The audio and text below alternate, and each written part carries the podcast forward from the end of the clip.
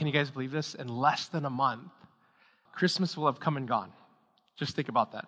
Christmas will have come and will have gone. And for those of us who are adults, here's what we all know the days leading up to Christmas will seem like they're flying by. In fact, some of you are already like, man, I can't believe Thanksgiving is already here. And next thing you know, Christmas is just, right? It's just flying by. But here's what I know for our kids, for our kids, especially if you have little ones, right? The next 28 days will feel like an eternity, or as uh, we uh, remember in the Sandlot, it'll feel like forever. Forever. If you've not seen it, got to see it. So, um, and waiting was exactly what Christmas was like as a kid, right? I mean, the truth was that we weren't really waiting to celebrate the birth of Jesus or um, really looking forward to time with our family. Maybe you were one of those good kids that, you know, if you were to admit it, you, you were one of those that, like, yeah, I'm, oh, Christmas, I'm really excited to see all my family. But for the most part, the little kids, they're really excited about seeing what's hidden inside the Christmas wrapping covered boxes underneath the tree. In fact, let's have a little confession time today. You know, we're church. Uh, how many of you got so impatient for, for Christmas that you, when you were a kid, you actually searched for your gifts that your parents, yeah, yeah, oh, oh goodness gracious. Um, okay, since we're all being honest here, and I will forgive everyone, including my own children, uh, how many of you actually found the presents? Oh man, they did. How many, and then how many of you actually tried finding out what was inside? All right? Now, you don't have to admit this, but how many of you actually were daring enough to unwrap and look inside? Like, oh, my own wife. Oh, my goodness gracious. That's right. Well, she doesn't like surprises. That's, she doesn't like surprises. And the great thing for all of us is that no matter how slow this season went by, and no matter how long it seemed to take until we got to Christmas, we always got there, right? Christmas always arrived. Of course, there was a lot of waiting, but Christmas morning eventually arrived for all of us. Now, the thing about waiting is that when we're waiting for something, depending on what we're waiting for, it can be a time of anticipation and excitement, or it can be a time of fear and agony. But either way, the one thing we all have in common when it comes to waiting is that nobody likes to wait. Just recently, I've been uh, trying to schedule a appointment with my cardiologist, and uh, the, I was I called the scheduling line, and they had me on for like 20 minutes, and then as I heard someone pick up to you know, basic, I was excited because you know the music was like and it just, it just keeps on playing, playing, playing, and all of a sudden, click, click, and I hear it, and I'm like, hello? And then guess what? Dial tone. And so I had to call back and wait in line, wait on hold again, right? And, and, and nobody likes waiting. Nobody likes waiting. And have you ever, have you ever had to wait on food that seemed to be taking forever? Has anyone ever, like, been waiting? On, yeah. Look, I just saw a video um, recently on YouTube of uh, Gordon Ramsay uh, it was one of the shows where he's like helping the kitchen, and, and they were having a backup in the kitchen, and uh, they, they, they were delayed by two hours, right? And, and so uh, the people waiting for their food decided to order pizza and have it delivered to this fine dining restaurant. And of course, the restaurant staff was offended. It was funny. You, you just watch it like Gordon Ramsay order pizza or whatever. Just, it's on YouTube. Of course, the re- restaurant staff was like, excuse me, you cannot have this. But as the pizza was being walked in, like everyone in the restaurant was, because everyone was being affected by it. Why? Because nobody likes to wait. Anyone here a Costco member? Costco member? Uh, do I even have to tell you what illustration I'm using when it comes to Costco? The lines, right? In fact, I like Costco. To be truth, truth be told, I do like Costco better than Sam's, but I, will probably never go back to Costco because uh, they don't have scan and go like Sam Club does, where you can, I don't know if you know this. Some of you, I might convert you right here today. But Sam's Club, you can, they have a scan and go app, and you can scan, and then just, you could avoid the lines, right? But nobody likes, who, who here likes waiting in lines? If you like waiting in lines, I have a store to recommend you. It's called Walmart, where they'll have 3,000 lines, but only two are open, right? So, um, Now, most of us would agree that waiting on hold or waiting in line are, or waiting for your food are, in the grand scheme of life, are, are, are petty inconveniences, right? I mean, at the moment, especially if you're hangry, it can feel like something that is really, really serious. But when it comes to the important issues of our life, our inability to wait is often the root of some of our problems in life. For instance, in light uh, of some of your past regret, when you look back on it, isn't it true that some of your past regret stems from an area of life where you're, if you're honest with yourself, were just willing, you were unwilling to wait. And what's frustrating is that when we try to try to wait and be patient, we actually try to practice some discipline in our life. It rarely seems like there's a payoff. And maybe you're like me, like me, who have asked the question in the season of waiting God, will you ever show up? Like I'm doing what you want me to do. I, I'm being obedient. I'm doing the things that I should. But come on, God. Or maybe it's just me. Maybe it's, maybe it's only me who's ever found myself praying and praying and praying, and it seems like God, seems like God is not responding. Maybe it's just me who feels like, despite realigning the decisions of my life to be more disciplined, to be more obedient to God, instead of feeling like God is blessing my life, it feels like I'm stuck and I'm going nowhere. Maybe you've never felt this way. Maybe for you, you've never felt stuck. You've never had to wait. But I know that there are others who have.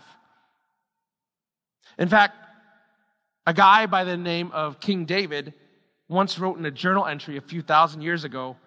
He wrote this. He said this in Psalm 13, verse 1. He said, O Lord, how long will you forget me? Forever? How long will you look the other way? How long must I struggle with anguish in my soul, with sorrow in my heart every day? Of course, some of you are like, oh, I know, I know where David was talking. I know that passage of scripture. And yes, David's questions were a unique response to his situation. But the fact was that David's questions were not that at all unique to how we respond to the waiting in our life. In fact, all of the men and women we read about in the Bible have asked similar questions. And if you are honest with yourself, you have asked yourself similar questions in a season of waiting in your life. Some of you asked, How long before we have a child? How long before I find that special someone in my life? How long before my marriage starts to find traction? How long before this depression finally lifts? How long must I suffer in this season? And the answer that God often gives to the questions that have been asked throughout history is wait. Wait on God, wait on His timing. That's why in a separate writing, David says this in Psalms 37, verse 7 Be still in the presence of the Lord and wait patiently for Him to act. Now, there's a lot of mystery to waiting, and I don't know if you realize this or not, but the Christmas story is a story of waiting. And when we read the ancient Jewish scriptures, which is what we call the Old Testament, it is filled with Jewish history and specific prophecies of how God was going to send a Messiah, a deliverer to rescue Israel and be a savior to them. And there were several indications that this savior would show up as a baby. And as exciting as that was to the Jewish people, it was also very frustrating because these prophecies were scattered over really long periods of time. In fact, it was about 2,000 years. And so eventually these prophecies started to feel more like an urban legend or some kind of conspiracy theory. Everybody talked about it. It was supposed to happen, but everybody had their doubts. And so, what happened was from one generation to the next generation's people's hearts, as you would imagine, would become more calloused to this idea that God was going to send a deliverer. That they would become more cynical of the fact that God was going to send a savior. And who can blame them? Because 99.9% of the Jewish people never saw God do anything in their midst. In fact, I don't know if you realize this, but from the beginning of the New Testament, or actually to say it more correctly, from the end of the Old Testament to the beginning of the New Testament, uh, Old Test, beginning of the Old, end of the, well, I can't say it right. From the end of the Old Testament to the beginning of the New Testament, there's about 400 years leading up to the birth of Christ where nothing good seemed to happen for the people of Israel. No book of the Bible is written. No prophet speaks. Nothing significant seems to happen. It felt as if though God was absent. And despite this, there were still some Jewish people living their lives every day in obedience to God's commands, holding on to these ancient promises and believing that at any moment the Messiah would arrive. In fact, in Luke 2, we read about one of these individuals. It says this in Luke 2 25. At that time, there was a man in Jerusalem named Simeon. He was righteous and devout and was eagerly waiting for the Messiah to come and rescue Israel. And so, even though most of Israel at this time had given up on waiting, there was still a handful, there was still a remnant of people like Simeon who would stand in the streets singing that ancient psalm. You know what it is. Don't stop believe it, right? right? But no, there was still a remnant of people who were still believing that God would send a Savior. And this is so relevant for us today because at some point in our journey of faith in Jesus, God will seem quiet. God will seem distant, and we will wonder, why am I living like this? Why am I attending church gatherings? Why am I giving? Why am I serving? Why am I caring about my morals? Why do I care about how I treat others? They don't care about me.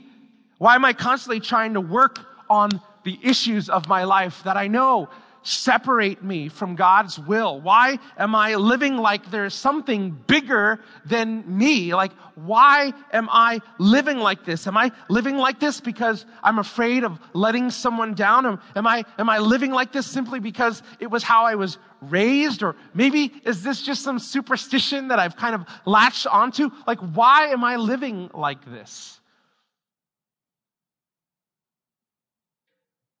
In the Christmas story, to me is a big deal because it addresses this issue of waiting. Simeon wasn't alone in his waiting. Others were holding on to these ancient promises of a coming Messiah. And two of these people were Zechariah and Elizabeth.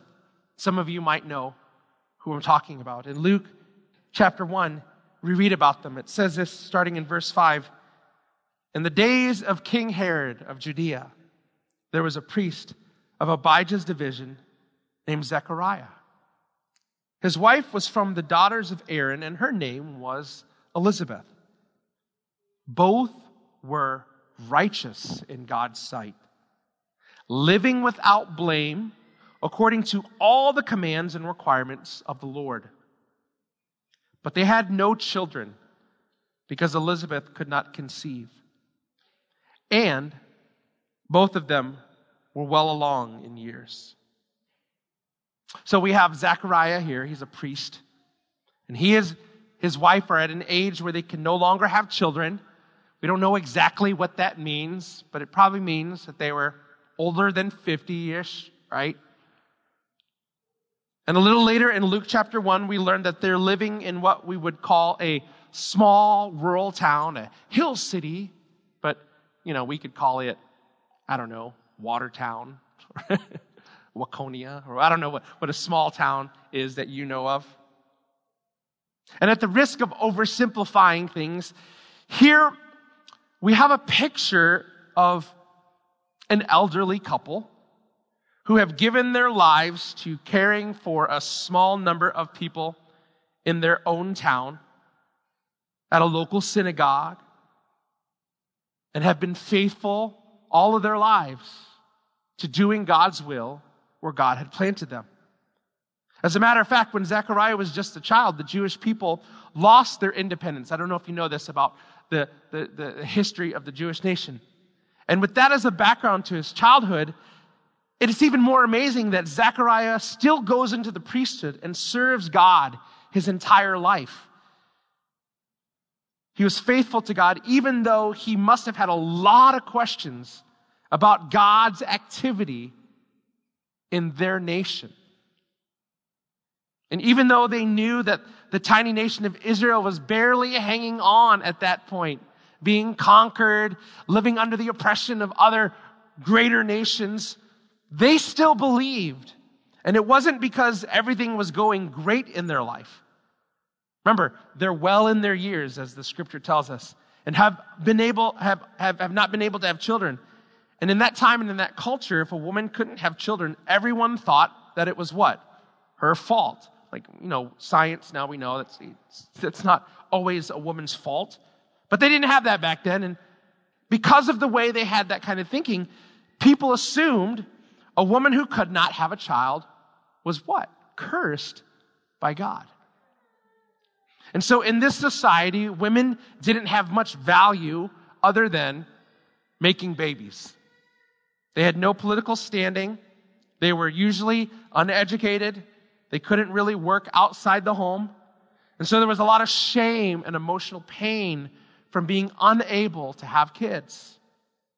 On top of that, not having children was financially devastating. Catch this if you don't understand. Because people relied on their kids to care for them and provide for them during their retirement years. There was no 401k.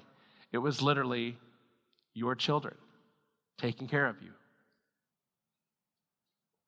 And in the face of their realities, Elizabeth and Zechariah could have either become bitter with God or found another God, but they didn't do any of that.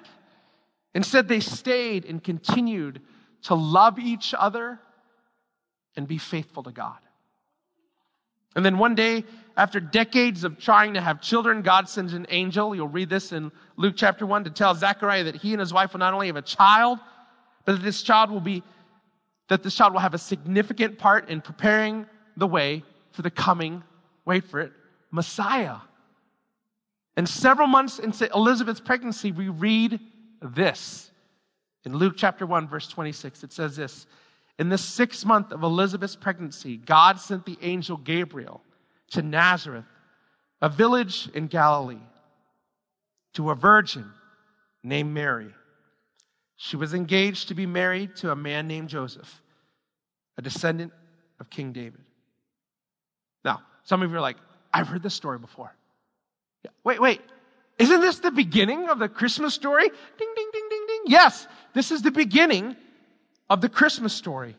Jesus is about to be born, and when it became evident to Zechariah and Mary, uh, when it became evident to Zechariah that Mary's child was the promised Messiah, listen to the words that he speaks. In verse 68, praise the Lord, the God of Israel, because he has visited and redeemed his people. He has sent us a mighty Savior from the royal line of his servant David, just as he promised through his holy prophets long ago. And now we will be saved from our enemies and from all who hate us. He has been merciful to our ancestors by remembering his sacred covenant. In other words, Zechariah was saying, God did not forget. He kept his promises.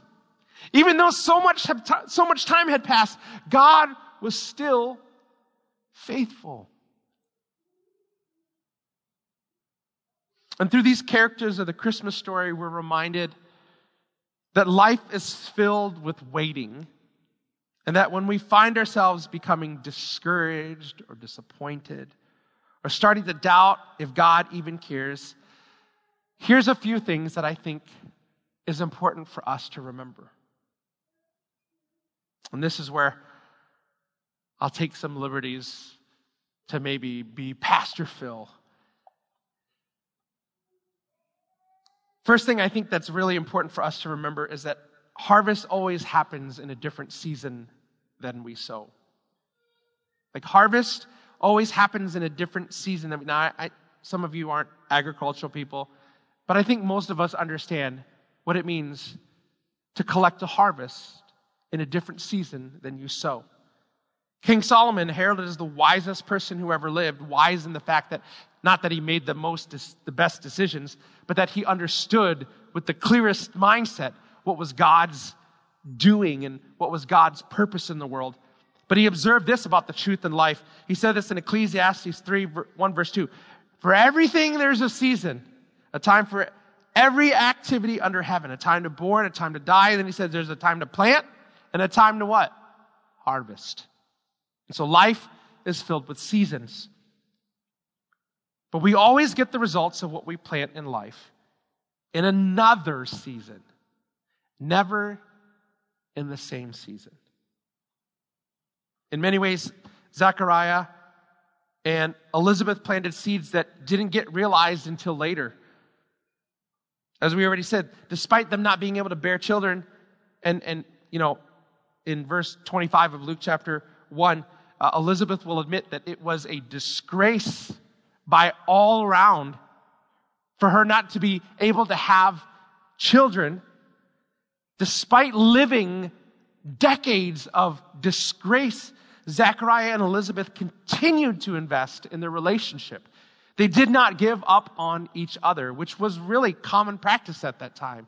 A man would divorce his wife, could not bring could not bring an heir or whatever like and so this was very common but they didn't do that and on top of that, they lived, as verse 6 would tell us, righteous lives, obeying all God's commands.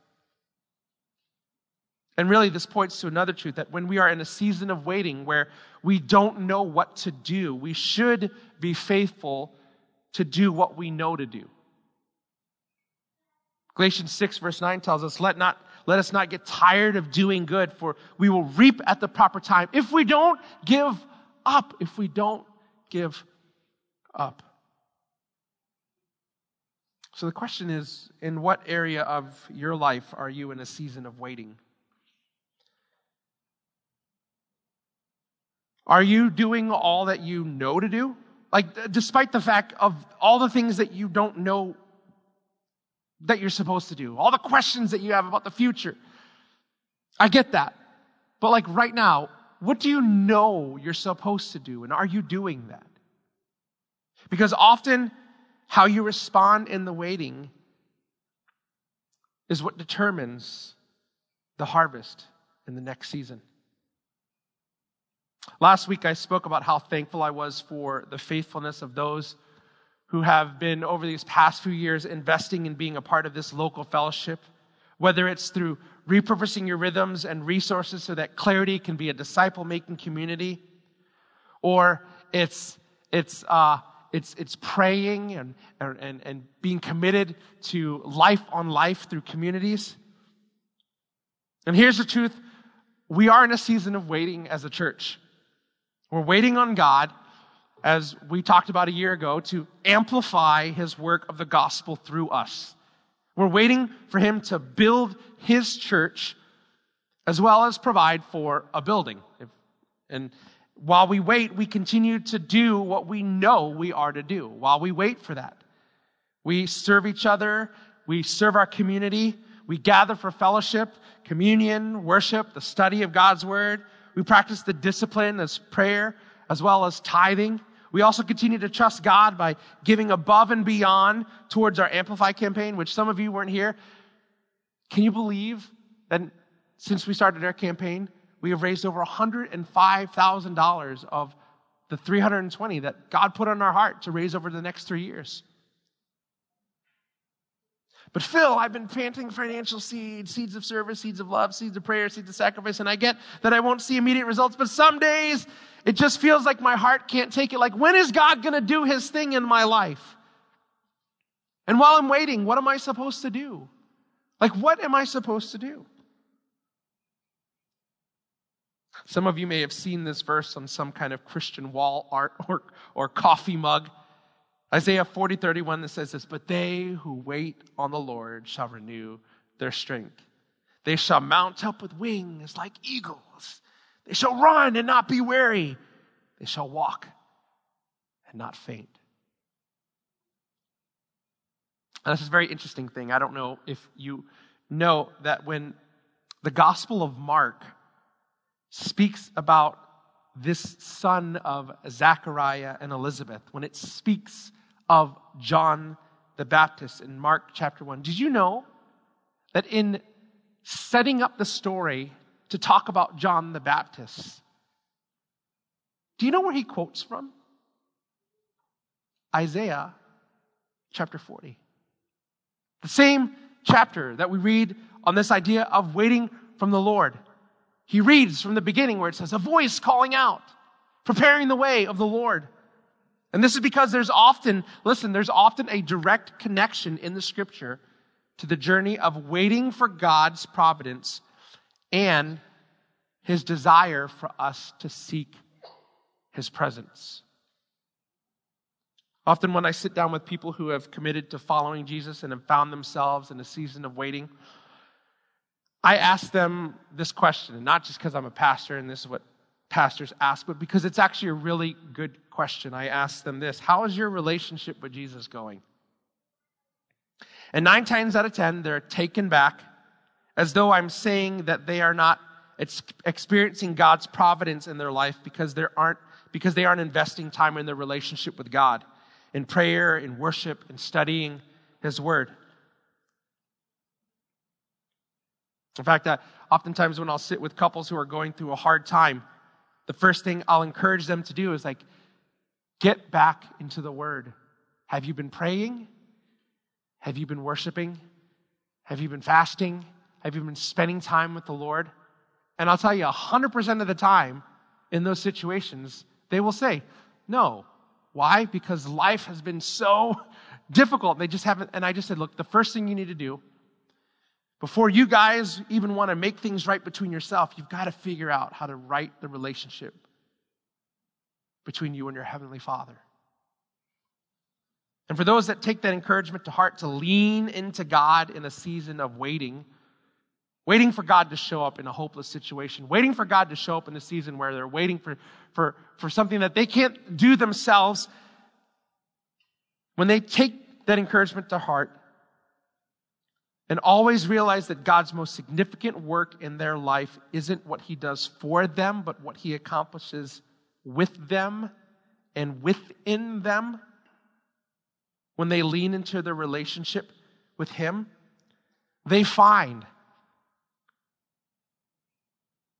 that seeking God's presence actually leads to the providing of all that they need. It actually sounds like something Jesus said, did he not, in Matthew 6, where he said, Seek first the kingdom of God and his righteousness. And then what? All the things that you've been waiting for, that you've been hoping for, will be what? Given to you. Seasons of waiting on God's providence are often seasons we need to embrace God's presence. After all, this is why we remember at Christmas time that Mary's son was not only to be named Jesus, but that he would also be called what? Emmanuel, God with us.